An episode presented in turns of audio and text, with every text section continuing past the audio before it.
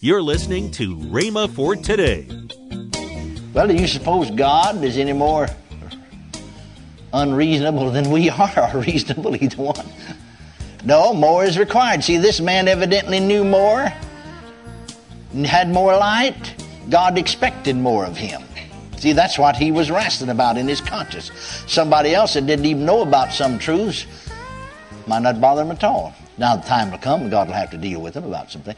What am I saying to you is this. Jesus spit on the ground, made clay of the spittle, said to the man, Go wash it all, and I'll come again seeing. If he hadn't obeyed, he wouldn't have been healed. You're listening to Rhema for Today with Kenneth and Lynette Hagin. Later in today's program, I'll tell you about this month's radio offer. Right now, let's join Kenneth E. Hagin with his teaching, Healing, How to Receive It, and How to Keep It. See, John 3.34 said, talking about Jesus, that he had the Spirit without measure. Now that infers that all the rest of us have the Spirit by measure, and for that simple reason, you see, we wouldn't know everything like he would because he had the Spirit without measure. Remember what Paul himself said? He said, We know in part and we prophesy in part. Remember there in the Old Testament again about, about Elisha? Uh, you remember Naaman came there, you know, and was healed. And he wanted to give uh, Elisha, you know, so many talents of gold, so many talents of silver, and so many changes of raiment, or we would say suits of clothes, the way we would talk. But he wouldn't take anything. He said it's not time to be receiving gifts. And uh, uh, remember that Elisha had a servant by the name of Gehazi.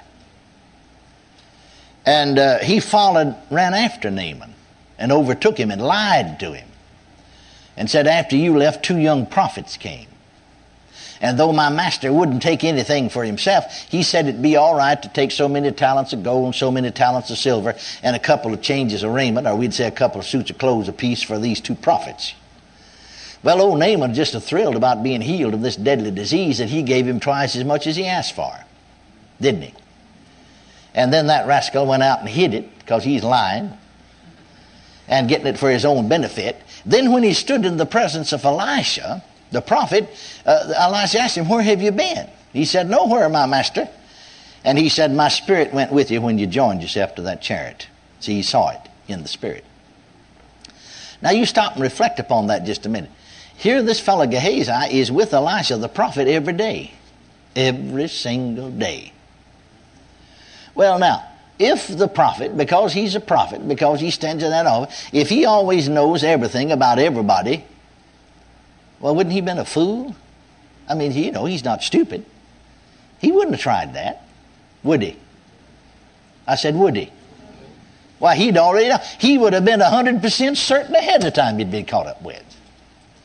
No, it is only as the Spirit wills. Now, here's what somebody said. Now, I don't understand that. Now, how come Brother Hagin to know that that fellow didn't pay his tithes and the third person afterwards that he prayed for didn't pay tithe and he never said a word to them? And then five more people down the line, member of this same church, and they don't support the church or pay tithe, and he never said a word to them, just went ahead and prayed for them. Now, if he knew that about this one, why didn't he know that about that one? See? Well, it's not a matter of what I knew or what I didn't do. It's a matter of what the Lord revealed to me. You see, Jesus himself said, and we've been reading that in these classes heretofore. I didn't get through with everything I wanted to say. That's the reason I'm picking up again here. If you turn to that fifth chapter of John's Gospel, we read about Jesus at the pool of Bethesda and about the healing of a man there. But you get down to the 19th verse. Look at that 19th verse of the fifth chapter of John, the 19th verse of the fifth chapter of John's Gospel. Then answered Jesus and said unto them, Verily, verily, I say unto you, the Son, capital S O N, talking about himself, the Son of God, can do nothing of himself. The Son can do nothing of himself. You see, it was only as God the Father, through the Holy Spirit, would inspire him or manifest himself that he could do anything because he had stripped himself. The Bible said he laid aside his mighty power and glory when he came into this world. That's the reason he had to be anointed with the Holy Ghost, you know. Now, you see, if we would realize that, then we'd understand. See, see where this person been said. Now, now, Brother Hagin knew about that. And now, if he knew this fellow didn't pay tithes, how come he knew that one didn't? How come he didn't know that one didn't? Well, I didn't know any of them didn't. You see, well, how come then? How come God to reveal that? Well, I don't know. I'm not God. I do know some spiritual truths, however, that uh, the more light one has, the more is required of them. Are you listening? See, more is required of some people in many areas than others because they know more. The Bible teaches us, you'll have to, you'll have, you can't get away from that Bible fact that the Bible teaches us is a similarity between spiritual growth and physical growth. The Bible plainly says, as newborn babes desire the sincere milk of the word that you may grow thereby. The Bible again says, be no longer children. You see, tossed to and fro with every wind of doctrine by the slide of men. But the Bible talks about growing up into Him. The King James says, unto a perfect man. That's a little blind to us because nobody in this world has ever become perfect. But, but actually, the Greek word is a mature man, full grown. Hallelujah. Christian, he's talking about, see. Well, in the natural, you require more. You know, like you require more, you expect more, you require more out of a 14 month old child than you would a 4 month old child. You require more out of a 14 year old child than you do a 4 year old. You expect more out of a 24 year old than you do a 14 year old. And you even expect more out of a 34 year old than you do a 24. You know, you ought to grow. Mentally, at least. Isn't that true? See, you'd think nothing at all now of a little four month old child being held in his mother's lap. And you might not think a whole lot about a 14 month old, but what about a 14 year old sitting in his mama's lap, taking the bottle? Everybody be looking, said there's something wrong there. And a 14 year old boy or girl, either one. you know, they reach that age, sort of a teenager and stumble over their own feet. but a 24 year old, you expect them, you know, to set out and act a little bit better than a teenager does a lot of times. Don't you? Well, do you suppose God is any more unreasonable than we are, or reasonable, either one. No, more is required. See, this man evidently knew more, had more light. God expected more of him. See, that's what he was wrestling about in his conscience. Somebody else that didn't even know about some truths might not bother him at all. Now the time will come and God will have to deal with him about something. What am I saying to you is this. Jesus spit on the ground, made clay of the spittle, said to the man, Go wash it off and I'll come again seeing. If he hadn't obeyed, he wouldn't have been healed. Sometimes, in many areas, there's an act of obedience that has to come first before a person can be healed. Are you listening to me? Now we need to realize that. John Lake says one time that he was praying with a fellow. In fact, he'd prayed with him several times. This man came for healing. Among other things, he had sugar diabetes, or he was a diabetic.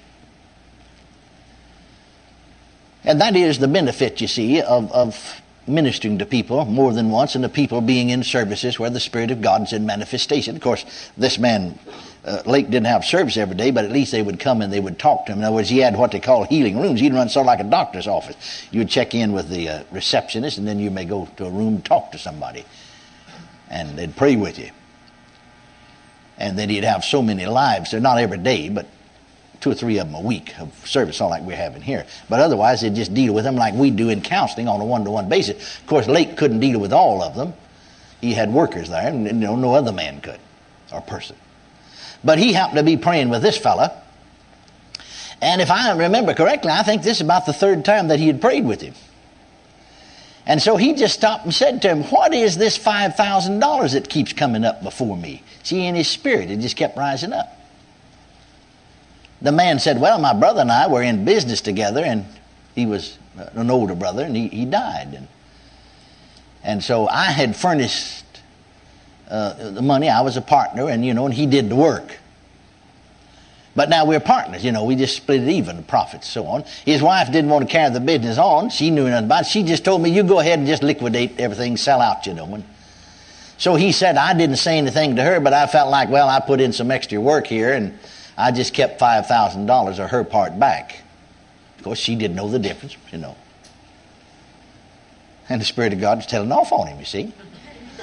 And so Lake said, I said to him, Well, do you have $5,000 in the bank? Oh, yeah, I got much more than that. Well, he said, Okay, Write, you have your checkbook with you? Yeah. He said, okay, write out a check for $5,000, make it out to your sister-in-law, and you can get an envelope over there off of that desk and address it to her and go down here and mail it. In fact, there's a stamp. Go, go down and mail it on the corner mailbox and come back and I'll pray for you. See, we, we, we rush into praying for some people too quickly. Eh? Amen. Now, see, we, we have to. If we're just going to be there a few days, like our healing crusades, well, you just have to go ahead. I know ahead of time everybody's not going to get healed. They could, but they're not. Because they're not in, always in position to do so. But you see, you don't have time to teach them, and, and you'll get a certain percent of them healed. Just like I know you're not going to get everybody saved, but you, you know, they could all get saved.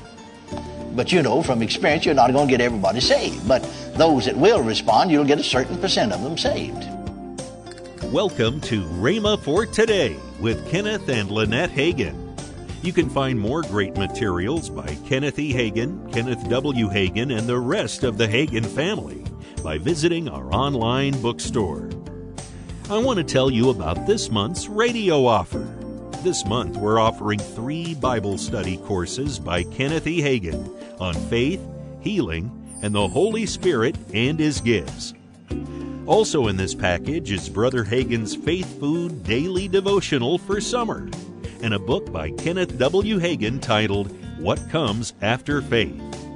Lastly is Lynette Hagin's 4 CD set, Releasing God's Power Through Prayer.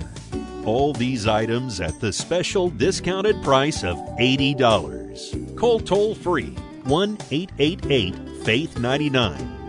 Again, call toll free 1 888 Faith 99. You can also order online at rhema.org. That's R H E M A dot O R G. rhema.org. Or if you prefer to write to Kenneth Hagin Ministries, our address is P.O. Box 50126, Tulsa, Oklahoma 74150. We always love to hear from our listeners, so write in or email us today and become a part of Rhema for Today. Right now, let's join Kenneth and Lynette Hagin. Well, honey, tell us about being a, a Rhema Word partner. Well, you hear you hear us say every time we go off of this telecast, thank you for helping us to bring hope, help, and healing to the world. Well, that's because of our word we call our word partners. What is a partner? Well, it's somebody that prays for us. Yes. Praise the Lord. We need that. Yes. But it's also somebody that sends an offering at Yes. least once a month to help us in supporting Rhema. Now, whatever you can afford to send. I'm not asking you to go borrow any money. I'm not asking you to give sacrificially. No, not at all. Just whatever you could afford to send each month that helps us to be able to keep Rhema going. Also, the Rhema Bible College. Their tuition only pays for 30% of what it costs each student for us to graduate To a student, them, train yes. a student. But your partnership provides the other money so that we can continue to train more. And worldwide, right now, we have over, over 119,000 graduates Yes. in, from 180 something Bible schools in 54 nations. That's what a Word Partner Club member does. You may never see some of these people, but you'll have people that come up and will say thank you because you helped Rhema Bible colleges all over the world. And so that's what it's all about. And so, once again, we thank you. Tomorrow, more from Kenneth E. Hagin with his teaching, Healing, How to Receive It, and How to Keep It.